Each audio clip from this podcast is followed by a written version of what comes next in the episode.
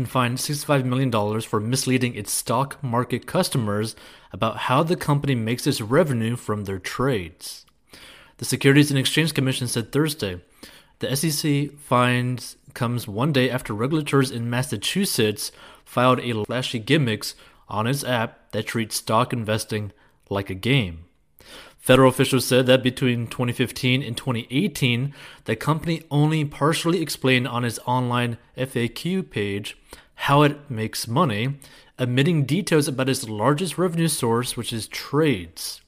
Robinhood takes a user's stock order and sells it to a larger, the SEC order states.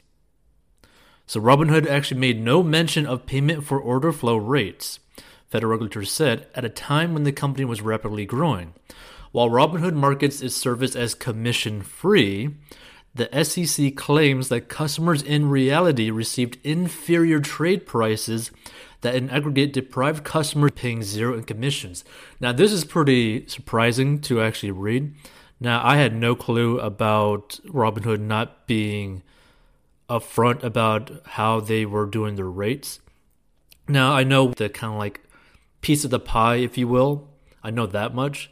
Now I'm surprised that Robinhood just wasn't open about it. Like if they were completely open about it as to like what their rates would have been, like would there have been like, you know, point one percent or one percent kind of thing, people would still probably use the service.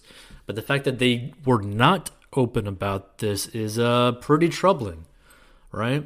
I mean, this is kind of like an interesting situation because a lot of people use Robinhood, and if a lot of people are not paying attention and if a lot of people are like day trading on Robinhood, which by the way, you should never day trade on Robinhood.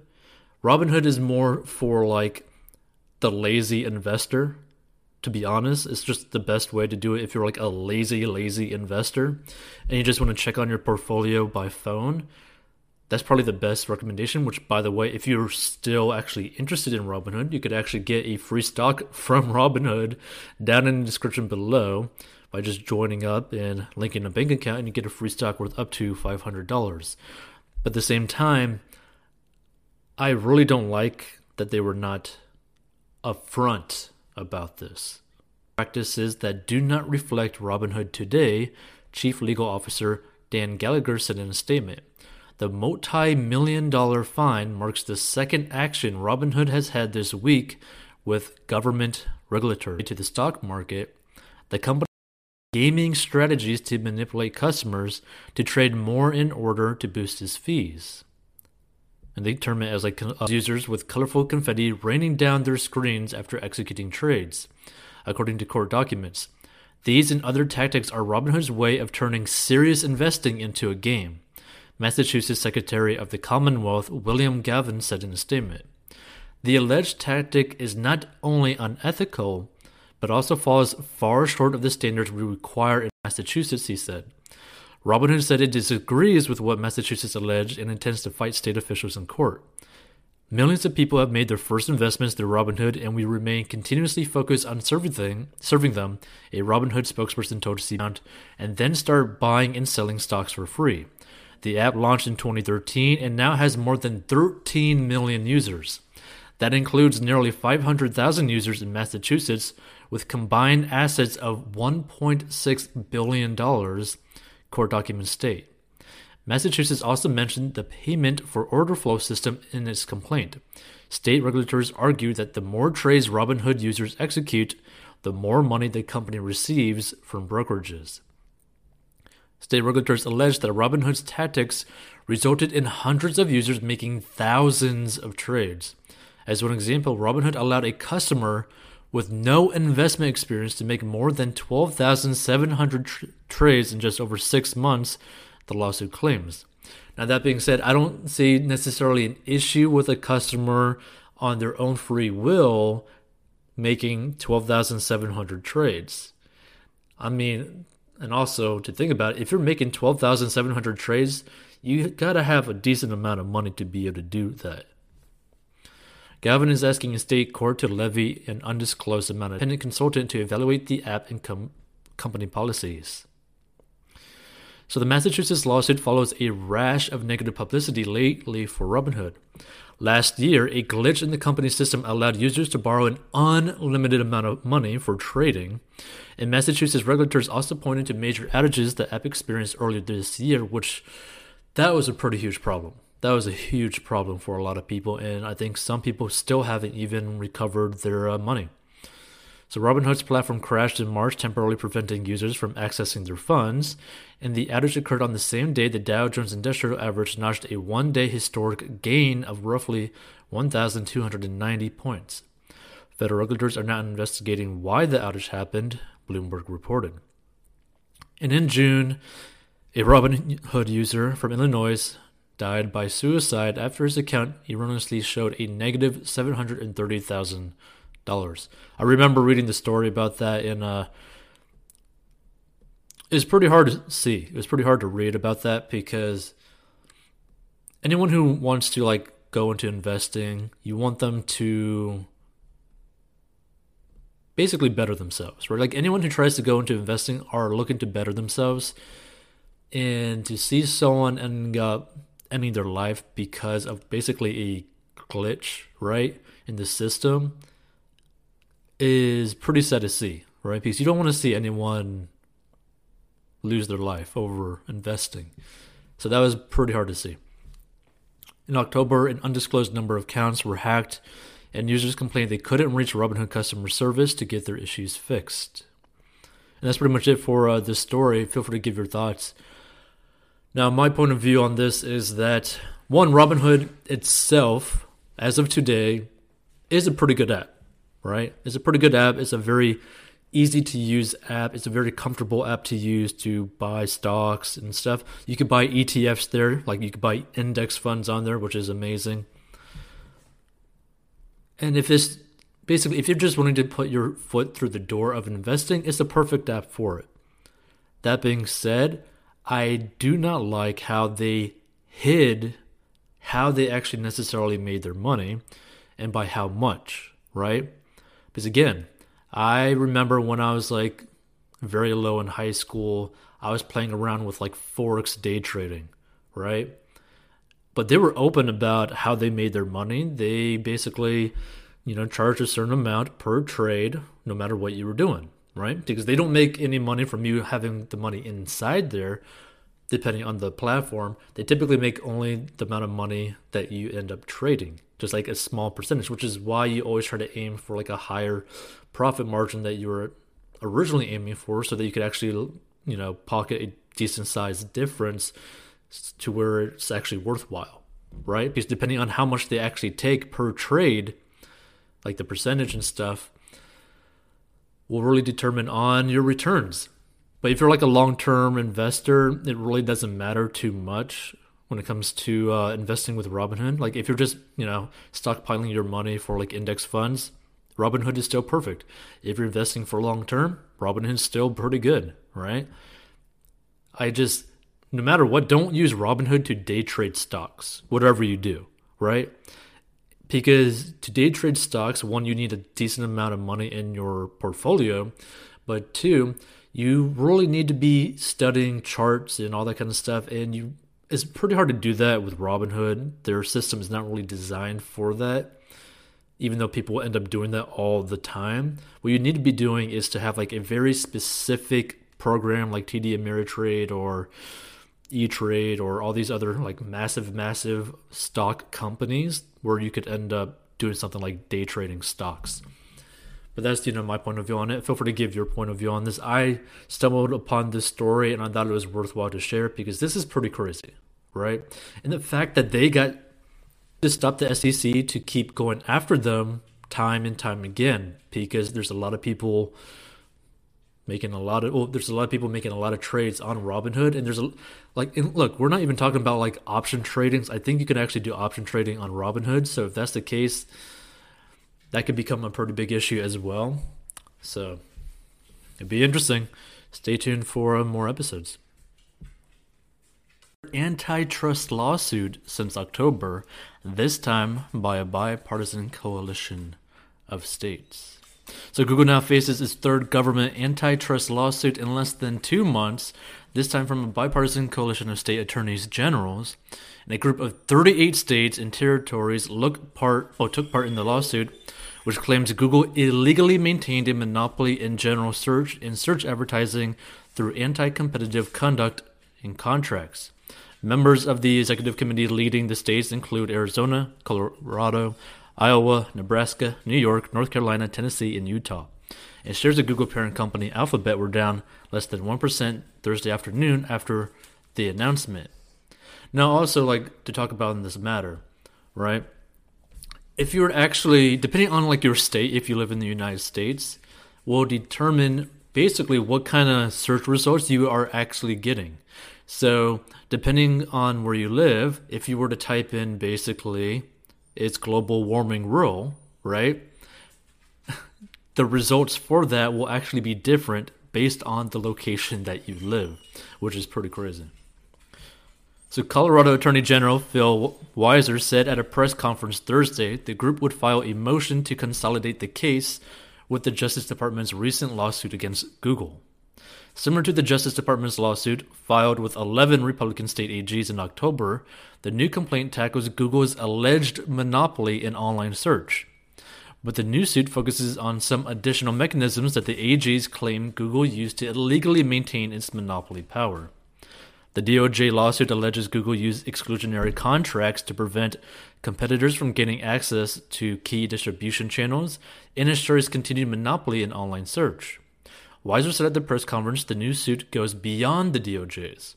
The lawsuit lays out three ways Google allegedly entrenched its monopoly power.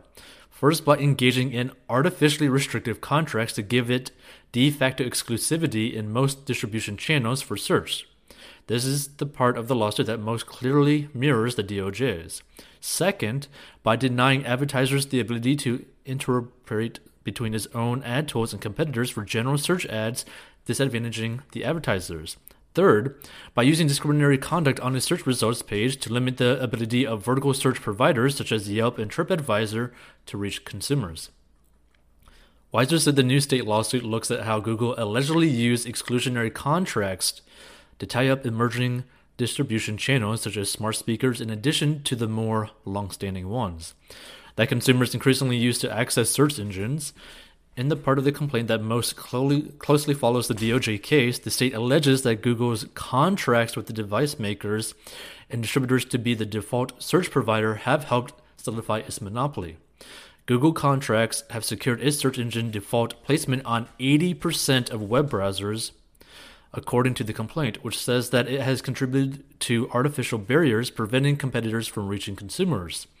Google has a long standing agreement with Apple, for example, to be the default search provider on its products.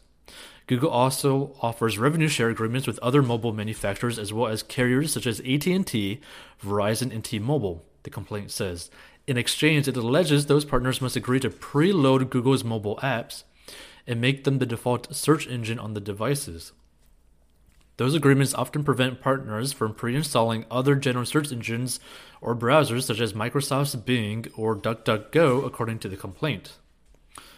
Like the DOJ's lawsuit against Google, the new state led suit compares the company to Microsoft at the time of its landmark antitrust fight. As the gateway to the internet, Google has systematically degraded the ability of other companies to access consumers the complaint says.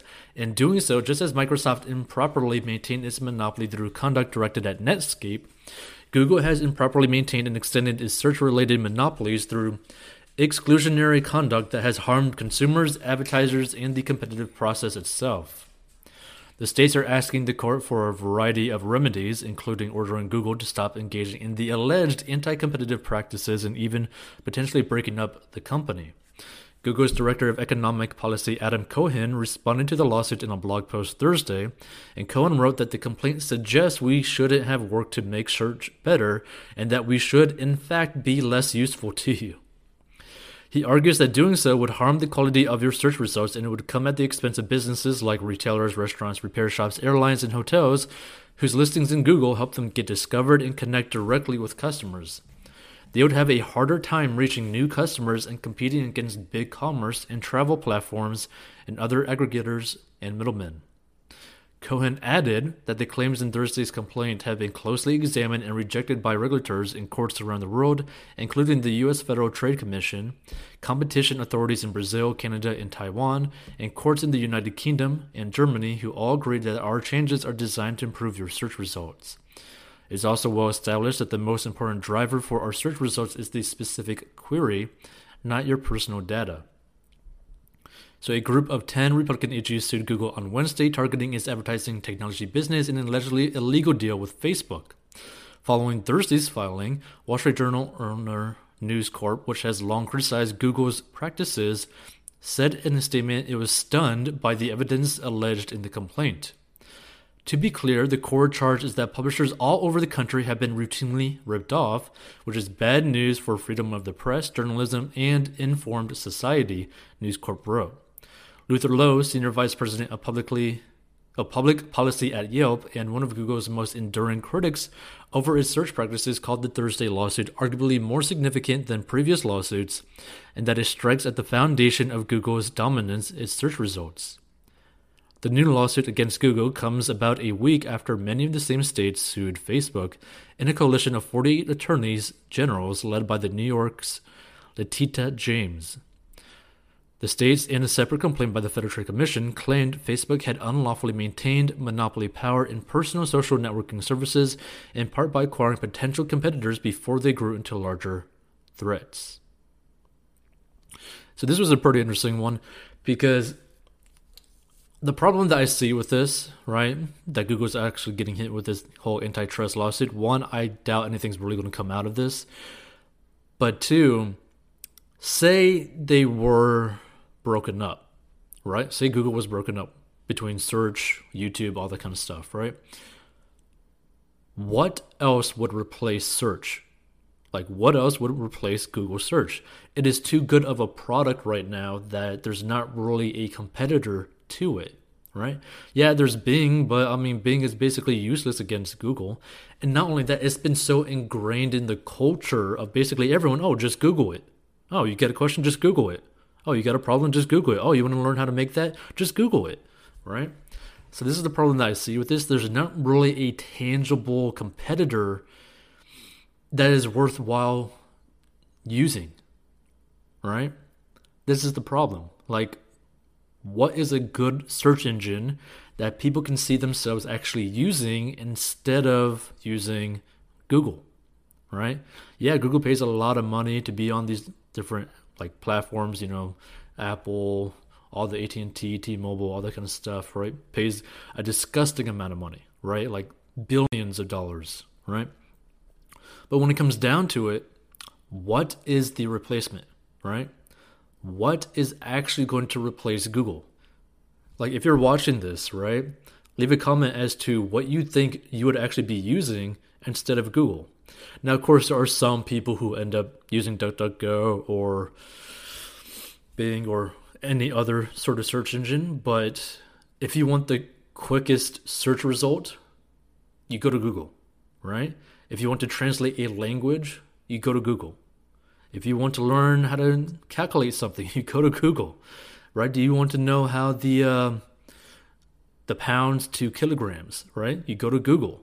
Like you use Google for pretty much almost everything. Everyone in their daily life uses Google probably at least once per day, right? Definitely once per week at minimum, right? So it's just, I just see it's going to be a very hard road for them to actually get anything to come out of this because there's just no one's going to want to use anything else. Like the majority of the population is not going to want to do or use anything else. I mean, I might be wrong, but I just don't see anyone actually wanting to use some sort of search engine other than Google. Maybe if Apple were to create some sort of search engine for their phones, but at the same time, because of their whole privacy thing, which, you know, cool thing that they want to protect people's privacy, the results that you get aren't the greatest. They're not really perfectly tailored to what you want, right? So that's the thing, that's the trade off that you got to deal with, right? So, I mean, I don't know what's going to be the right answer or the right outcome for this. I just know that there's most likely nothing going to happen out of this. And even if it were to happen, people are still going to be ending up using Google. California EDD worker faked being Dianne Feinstein and scamming jobless benefits, sources say. California's pandemic unemployment benefit system, including one by a former Employment Development Department employee who was able to scam more than $200,000, including one claim that used the name of U.S. Senator Dianne Feinstein. Authorities Thursday said that former EDD employee Andrea M. Gervais allegedly participated in a mail fraud conspiracy in which he filed more than 100 false pandemic unemployment assistance claims using stolen personal information, including a successful effort paid in the name of Feinstein for $21,000. Others to file fraudulent unemployment claims, said Tom Mentzer, a spokesman for the senator. The matter will be handled by law enforcement and the courts. Court filings say that Gervais formerly worked for EDD from 2010 to 2018 as an office assistant under the name Andrea Dangerfield. Gervais was fired by the agency in October 2018 after an internal investigation implicated her in the theft of a money order, according to a request for a search warrant for her house and car presented to a federal judge on December 11th. In that request, investigators alleged that in all 12 claims, totaling about $216,000, were paid by the agency, with proceeds sent to Gervais' home in Roseville, a suburb of Sacramento. The benefits were from Pandemic Unemployment Assistance, a federally funded program authorized by the CARES Act to help gig workers, independent contractors, and others. Unfortunately, these unemployment insurance benefits that were intended for Californians hit hardest by the ongoing COVID 19 pandemic shutdown have become the target of what may prove to be the largest fraud scheme ever perpetrated against the taxpayers in California history. A difficult economic time simply will not be tolerated. The investigation began when fraud investigators with the Bank of America, with two sources familiar with the investigation, Bank investigators contacted the Inspector General of the U.S. Department of Labor, revealing it had found 17 California unemployment profiles and one claim from Maryland and had issued 21 prepaid benefits debit cards to those claimants, all going to the same Roseville mailing address as the claim for the senator. See, to me, right, that alone is crazy that that just like, you know, went over people's heads, went over the system's heads, like, oh, maybe we shouldn't send 21 prepaid debit cards to a single address? Seems kind of crazy. Subsequently, the California EDD received a claim from Gervais in her own name, alleging that her hours as the of the suspect claims, investigators began watching her at the wood-sided duplex where the money had been sent. Roseville police had arrested Gervais in January on identity theft charges for allegedly obtaining a credit card under false pretenses, but subsequently dropped the charges for lack of evidence, the court filing said. Investigators of federal authorities said it was released on $50,000 bond Wednesday after appearing in federal court. If convicted, claims to allegedly conspire with her boyfriend, who is in prison for offing someone, in a fraud scheme to steal hundreds of thousands of dollars in unemployment benefits. Nika Gomez, 40 of San Diego, was employed in July by an EDD contractor as a call center agent who helped individuals process their unemployment insurance. She was arrested after investigators alleged she conspired with her boyfriend, a prisoner serving a term of 94 years to life at California State Prison Sacramento for offing someone. See, I gotta ask this, okay? Why are you still with someone who's going to be uh, in prison for life? Like 94 plus years? Is there really a future there? I mean, I'm just saying.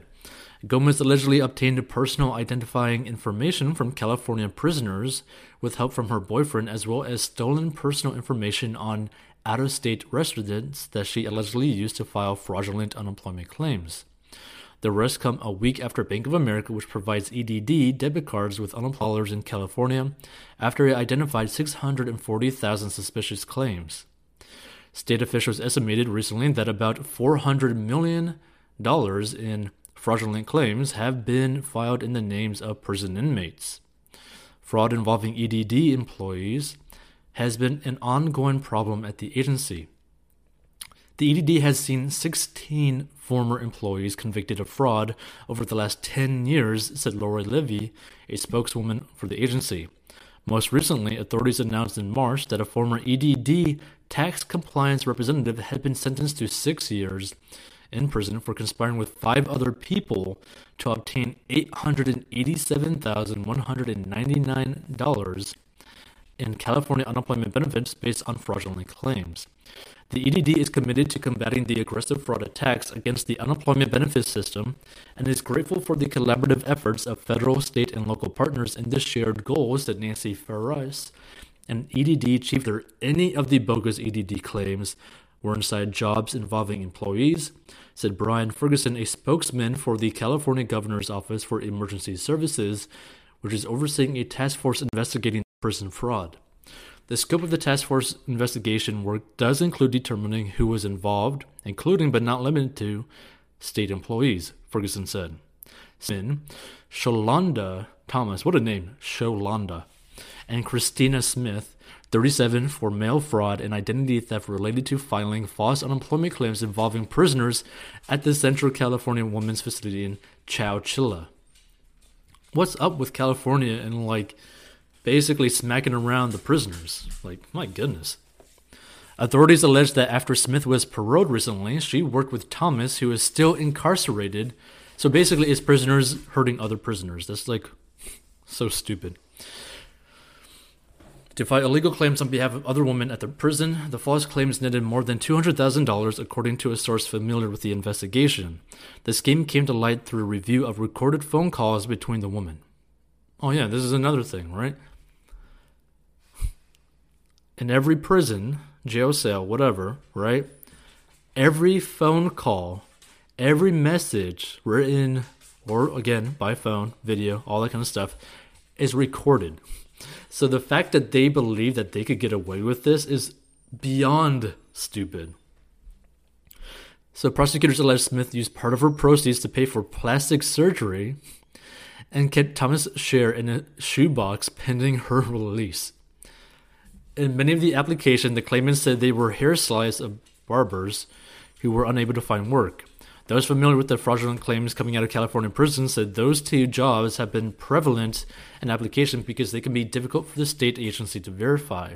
Scott, the U.S. attorney, said that other cases are being investigated and that federal, state, and local agencies are working together on a single task force to streamline. Streamline is having a massive issue with fraud, right? California is already dealing with horrible policies which are truly hurting the businesses in that state, right? Because, for example, if you kept everything open, but obviously was responsible, right? Where every business owner was responsible, every person going in there was responsible, but you kept everything open, you wouldn't have to deal with all these fraud claims because guess what? People would still actually have jobs, right? That. California apparently has always had issues when it came to unemployment benefits, right? Like it's something that they've had issues with for decades, apparently.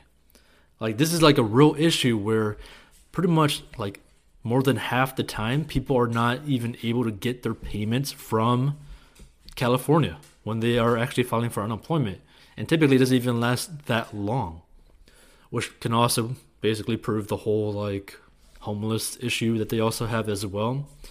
Because this is the thing, right?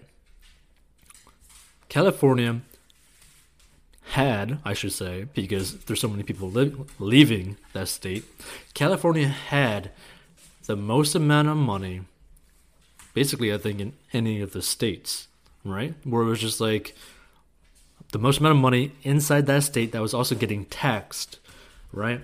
And the amount of revenue that that state was generating from taxing all these people, especially the super rich and all that kind of stuff, right? What did they actually do with that money, right? Because the amount that they tax, I think is, I think they actually have the highest tax rate or the second highest tax rate, state tax rate. what did they do with those taxes that they took from all the people that were working? Did they help anyone? Did they improve anything? Like, this is the problem with having a high state tax. Just because you are able to generate a lot of money from all these taxes doesn't mean that if you manage it wrong, you're going to be okay, right? Like you got to manage it like a business, and California is probably the suckiest business that's ever existed. Feel free to give your thoughts as to this whole situation. I think it's crazy. I think it's funny that someone actually stuck fraud money in a shoebox out of all things. But this is just sad. I mean, people need unemployment because they're completely getting screwed from their state. And it's like they have no options. And for people to actually do this to like screw people over, it's a horrible thing to see.